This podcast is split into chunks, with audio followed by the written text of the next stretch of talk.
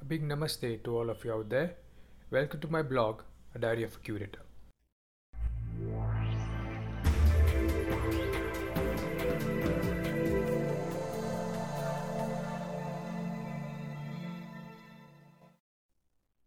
I'm excited to share my first ever podcast, and today I will talk about abstraction. What is abstraction? Abstract? I don't understand abstraction. Uh, abstracts is only for the art lovers. We are common people and we don't understand it. As a curator, I've observed over the years that it is due to lack of understanding of the concept that uh, most people refrain from enjoying abstracts especially in our country. In one simple line, abstraction is separating reality from art. As a child, I believe that what you cannot understand is abstract. As a teenager, I realized if you could not draw figures, you are an abstract artist. As a curator, I finally understood how easy it is to understand abstraction. While growing up, uh, both in and out of the art world, the hype around abstraction was more than other isms. I remember certain artists being self proclaimed intellectuals and uh, belittling other artists who painted in other styles of art such as figurative, landscapes, and surrealism. Also, to understand abstraction, one has to be equally intellectual and possess an advanced understanding of art. Through decades past, I realized that it is not how you perceive and enjoy abstract, I agree the artist needs to be very clear and connected with his art. Um, he needs to put in slight more effort than other isms. And the same applies to the viewer while looking at an abstract art. The thought of the artist should be very clear, refined, and reflect spontaneity. One must also look at it on a philosophical level. It is about the ideology of the artist, the ideology that he gains from the society, but uh, not by using worldly elements like name, place, animal, human being, or object. Abstraction is purely based on thoughts, colors, forms, brushstrokes, and at times also on the process which is directly related to the concept of the artist and what is trying to depict through his work. In American art, size and scale also play a great role in abstraction with miniatures as our base Indians and Indian artists never really cared about what the size and scale. There are many first time viewers in India who are not exposed to quality abstract art. For them, understanding abstraction is rather easy.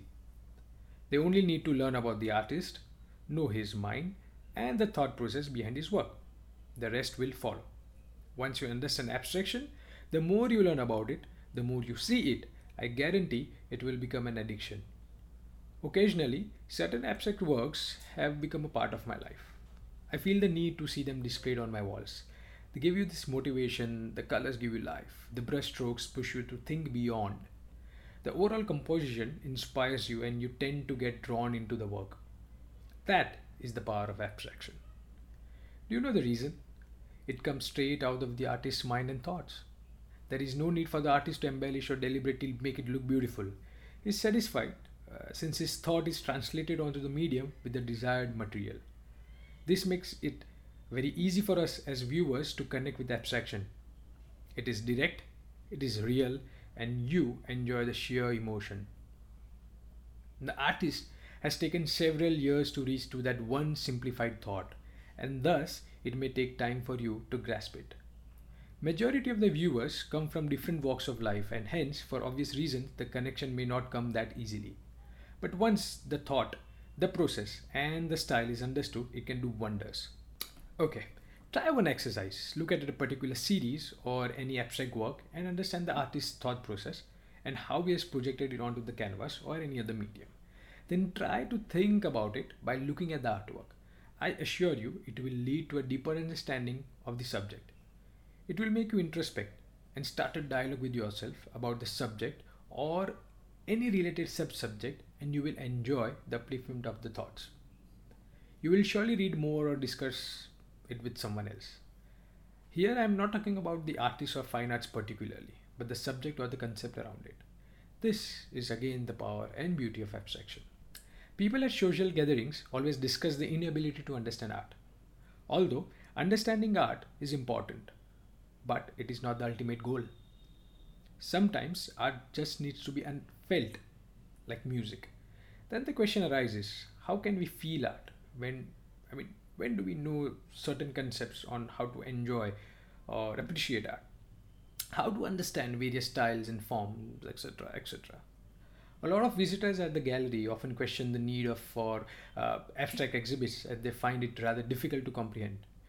People often confuse a painting without any figures or work that is difficult to interpret with abstract art. These are the shortcomings of representation of certain works over the years.